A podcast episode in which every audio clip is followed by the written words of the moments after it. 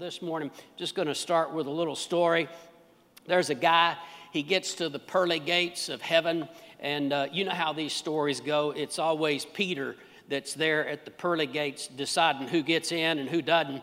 And so Peter starts thumbing through his book to see what good, what bad this guy has done. And after a few minutes, he looks up at the guy and he says, Well, you know, I can't really see much good that you did here, but I don't really see anything real bad either. So, how about you just tell me of some good deed that you did and, and uh, I'll let you in? And so the guy says, Yeah, sure. He says, So I was driving down the road and I look and I see this biker gang and they are assaulting this young woman. And so I get, I pull over, I get out of my car, and I get a tire iron, and I approach the leader of this group. And he's a big burly guy. He's got a chain attached from his nose to his ear. And so when I get, get up to him, he says, I just ripped that chain out of his face, hit him over the head with that tire iron, and then I turn to the rest of those bikers and I say, Y'all all better go home and leave this poor girl alone, or I'm going to give y'all all a lesson in pain. St. Peter says, Wow, I don't have any record of this. When did this happen? He said, About two minutes ago. mm-hmm. I don't know why those stories are always St. Peter at the pearly gates. You know, it ain't like that. No, it's not going to be like that at all. I'll tell you what else it's not like. It's not going to be us talking about what good we did. It's not going to be us talking about, well, you know, I wasn't that bad. I didn't do any, I wasn't a murderer, you know, I didn't do anything real bad. It's not going to be like that. There's only one thing that's going to matter about whether or not you get into heaven, and as that is, is whether or not you've made Jesus your Lord and Savior, whether or not you have been washed in the blood of Christ, because that's the only way that you can be forgiven. That's the only way that you can have a real relationship with God is through the shed blood of the Lord Jesus Christ. Hebrews 9:22 says without shedding of blood there is no remission. In the NIV, it says it really simple without the shedding of blood, there is no forgiveness. That's the only way, is by the blood of Jesus. We celebrated that this morning as we received communion. Jesus said, This is my blood. Amen. And so we receive the blood of Jesus as a born again child of God. It is the only way that we can be washed and cleansed from our sin. You know, John the Baptist said about Jesus, he said, Behold the Lamb of God who takes away the sin of the world. It is the blood of a sinless, spotless lamb. That's the only thing that could cleanse our sin. Ephesians 1 7 says, In him, in Jesus, we have redemption through his blood, the forgiveness of sins according to the riches of his grace. Notice the first part here in him we have redemption through his blood. Redemption. There's a spiritual truth that's not really talked um, much about in today's church culture. 40 years ago, we sang songs about it all the time. Not so much anymore. I'm not going to say never, but not so much. Why is that? How is that? We need to understand that it's only because of the blood. See, a lot of people prefer not to talk about the blood. Let's just talk about the love and the forgiveness. You don't have love and forgiveness without the blood of Jesus. It's the blood of Jesus that makes that grace available to us. And we need to understand this spiritual truth of redemption. It is so much a part of what God has done in our lives. It is so much a part of who and what we are as God's redeemed. We need to know the Lord as our Redeemer. Isaiah 41 and 14 says, This is the Lord speaking. He says, Fear not, you worm, Jacob, you men of Israel. Now, some people take offense of that, but you know what? We just, we come to the Lord as poor and needy. we come to Him without anything to offer. We come to Him just as I am. We don't come to Him with our goodness and our righteousness. Our righteousness is filthy rags. And some, I know some people might take offense to this, but the Lord is saying to these people, hey, it's not anything that you've done. It's not because you're good or how great you are. He says, you worm. But get the next part I will help you. I, and I am the Lord. He says, You're a redeemer, the Holy One of Israel. He calls himself our Redeemer. We need to know him as our Redeemer. He's the one who has redeemed us.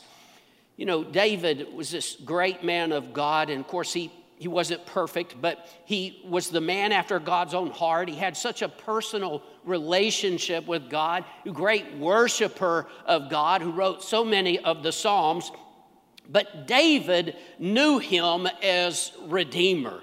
One of the verses that where he says that is Psalm 19 and 14. Let the words of my mouth, the meditation of my heart be acceptable in your sight, O Lord, my strength and my redeemer. Do you ever call the Lord your redeemer? David did. We need to know him that way. We need to realize this truth this morning. I want to tell you, truth sets free. When you know truth, it sets you free. And this truth that we have a Redeemer will set you free. When you realize that you have been redeemed, it's not just some religious words that we say, but it is a spiritual truth that every one of us needs to get a hold of this morning. So, what does it mean to be redeemed? To be redeemed means to have been bought back, that you've been paid for. See, it's when something has been sold or lost because of a debt. It means that that is then bought back. It is when a ransom is paid. It's when you are delivered from an oppression, you're rescued. That's what it means to be redeemed. In the Old Testament, you see this sometimes when someone had a debt that they couldn't pay, they were forced into slavery. But then a kinsman redeemer could come and pay what they owed and rescue them, redeem them, so that they could be free again. And that is exactly what our Lord and Savior has done for us. We were all, all of us who were born in Adam's race, that gets all of us, right? All of us who were born in Adam's race, we were all born into sin. We were all born as slaves to sin. We were all born into the rule and the realm of Satan. You need to understand this. This is why it's so important that you know you have been redeemed. 1 Peter 1 18 and 19 says, knowing, you got to know some things. See? The scripture says, My people perish for a lack of knowledge. You need to know what the Bible says. Right. It is such a lie of the enemy today that just a little dab of scripture here and there will do you. I'll just let the preacher tell me. You need to know what the Bible says. And here's what it says here it says, knowing that you were not redeemed with corruptible things like silver or gold from your aimless conduct or the NIV says, empty way of life received by tradition from your fathers, but with the precious blood of Christ as as a, a, lamb without blemish and without spot. There's no amount of money. Doesn't matter how many billions of dollars somebody has, you can't buy this. It's only by the blood of Jesus, this priceless, precious blood. He redeemed us with His own blood. Not only so we could be forgiven, but so that we could be free, so that we could live in victory, so that we could be blessed. I'm telling you, the price for every sin has already been paid by the blood of Jesus. He gave his life as a ransom for us. That's 1 Timothy 2 6. He gave himself a ransom for all. That was the price. That's what it took to redeem us. He gave his life for ours. Wow. This is what redemption is. And because he did, we belong to him. Now, some people, they like to say, well, I'm my own man. Well, not me. I belong to Jesus. Not my own. I've been bought and paid for. You know what? When you know that you belong to Jesus, when you realize you have been redeemed, that He has bought you, that you truly belong to Him, then you can't be bought. Because you've already been bought. You already belong to Jesus. Oh, the enemy, he'll try, but you need to know I've been redeemed. I already belong to Jesus. Well, the verse for that, 1 Corinthians 6 19 and 20 says, You are not your own, you were bought at a price. What price? The precious blood of Jesus. He gave his life as a ransom for you. And you need to know that as a child of God, you belong to him. You were redeemed with the precious blood of Christ. You belong to Him. You're serving the King of Kings and the Lord of Lords, the Almighty, the Creator of heaven and earth. He's watching over you. You belong to Him. Amen. You know, the Apostle Paul was in uh, on a boat in a great storm at one point, and it got so bad that all of the men on that boat, the Bible says they gave up all hope, that they thought there was no way that they would survive. But an angel of the Lord appeared to Paul, and he spoke to him, and he told him that the boat was going to be lost, but there would be no loss of life, that everyone was going to be saved. And so when Paul is beginning to tell these men about this and telling them that, that they're going to survive, they're going to live, it's, you know, they're going to come out of this storm. He tells them this He says, An angel of the God whose I am and who I serve. He knew I belong to him. The God whose I am. See, you need to know this. You've been redeemed. You belong to God. And just like He kept Paul through that storm, He'll keep you. He knows how to take care of what belongs to Him. I'm so glad I've been redeemed, that I belong to the Lord. You see, for Paul, it was very personal. It needs to be personal for us. We need to, we need to realize I, I have been bought and paid for. I belong to Him. You got to know whose you are. We need to understand that He bought us for a reason. You know, there's always a purpose for everything that God does. He didn't just buy you and then leave you on your own. No. He bought you for a purpose.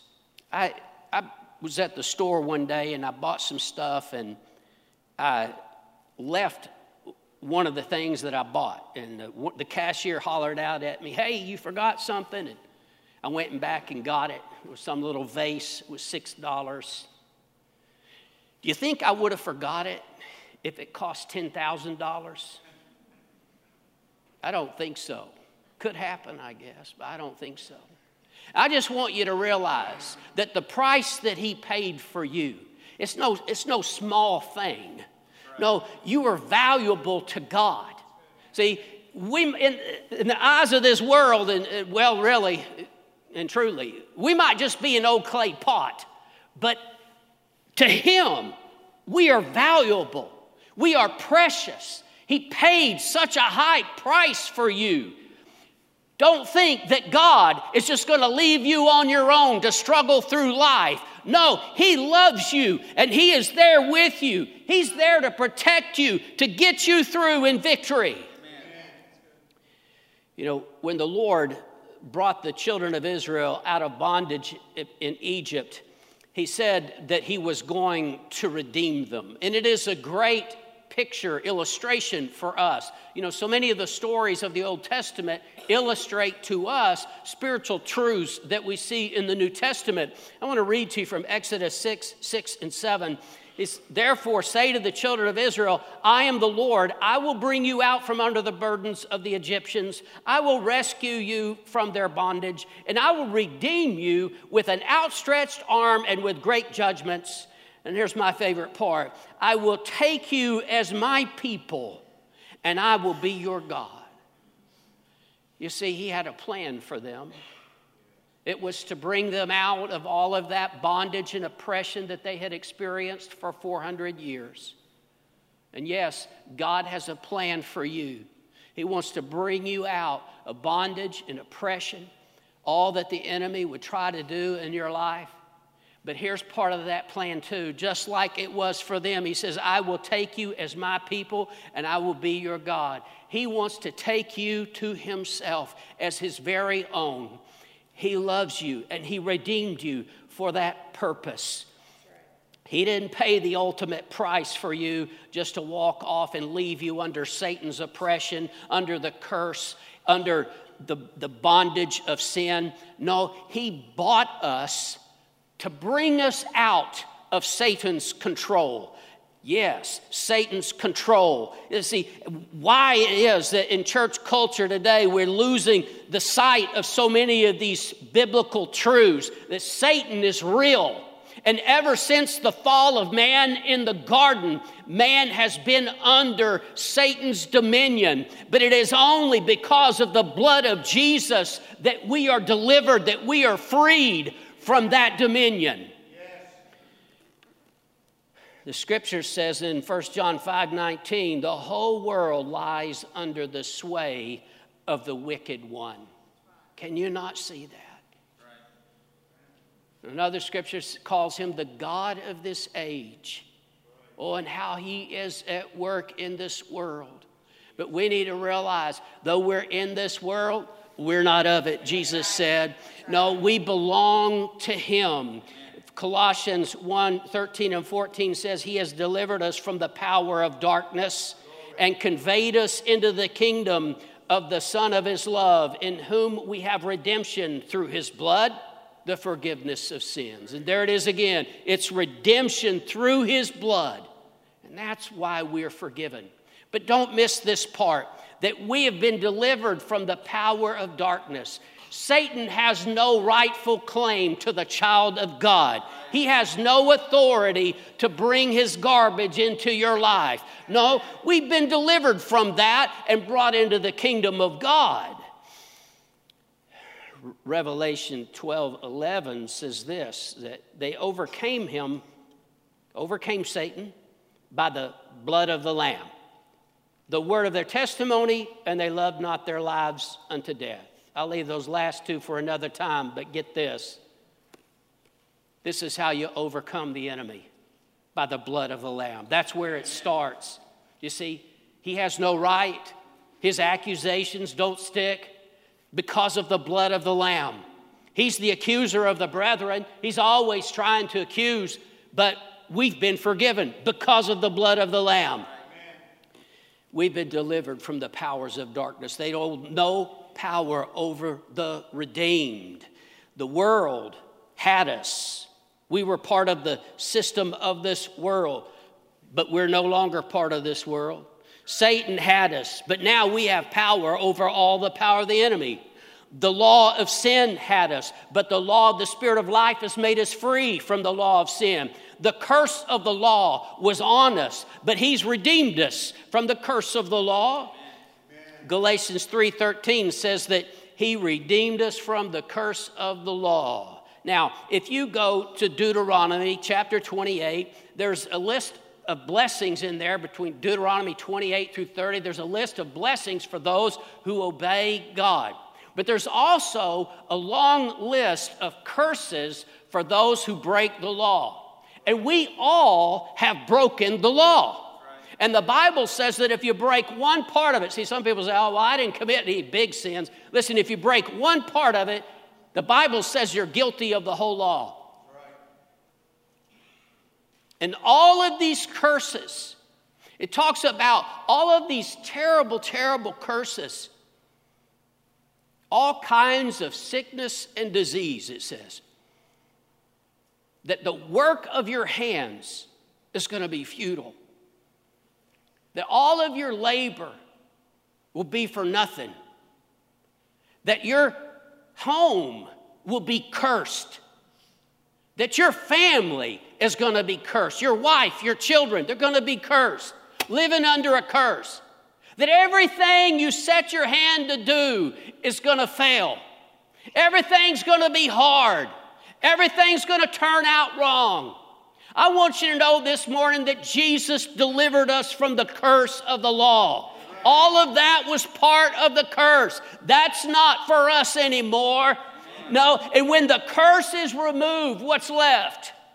The blessings. I tell you, God wants to bless His children. We are the redeemed of the Lord. He didn't redeem us so we could still live in trouble and bondage and all of that old stuff of the world. No, He redeemed us so we could be His very own people. Amen. Blessed. Blessed coming and going. Amen. You know, again, to me, the best part about being redeemed is that He redeemed us to bring us to Himself. Back to Exodus 6 7, I will take you as my people. In the King James, it says it this way, and I will take you to me. I'll take you to me for a people. He brought us to Himself. You know what? That is exactly what the church is all about. The church is His people that He is bringing together for all eternity. And we're still going to be singing about it in heaven. Hmm. Still going to be singing about this redemption. Revelation 5, 9, and 10, and they sang a new song saying, You are worthy to take the scroll and to open its seals, for you were slain and have redeemed us to God by your blood. Out of every tribe and tongue and people and nation, and have made us kings and priests to our God, and we shall reign on the earth. Here they are, here we are in heaven, singing this to, to Him that you've redeemed us out of every people group. You see, God is bringing together a people for eternity. It's called the church, it is a group of people that He has redeemed. Do you know that you are redeemed? Is this a part of your thinking? Do you recognize Him as your Redeemer? You need to. I tell you, it'll bring new freedom, new victories, new blessings in your life. He paid such a high price for you. You. You belong to Him. You are valuable to Him. Mm. I'm closing my eyes because I don't want to look anybody because I want you to realize I'm talking to you. You personally. He loves you he paid for you. You, you, you, you are valuable to Him. He has a plan, a purpose, a call on your life. He redeemed you for Himself to bring you to Himself. That's how much He loves you. Titus 2:14 says, "Who gave himself for us." He gave himself for you that he might redeem us from every lawless deed and purify for himself his own special people, zealous of good works. His own special people. This crazy world we, we live in, people will say, God's not real. So many of them don't believe in God.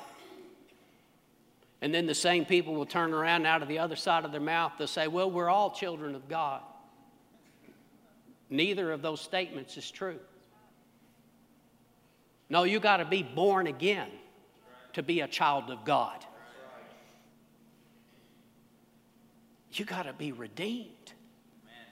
And when you're born again, when you're redeemed by the blood of Jesus, then you are part of his special people that he's talking about right here in Titus 2:14.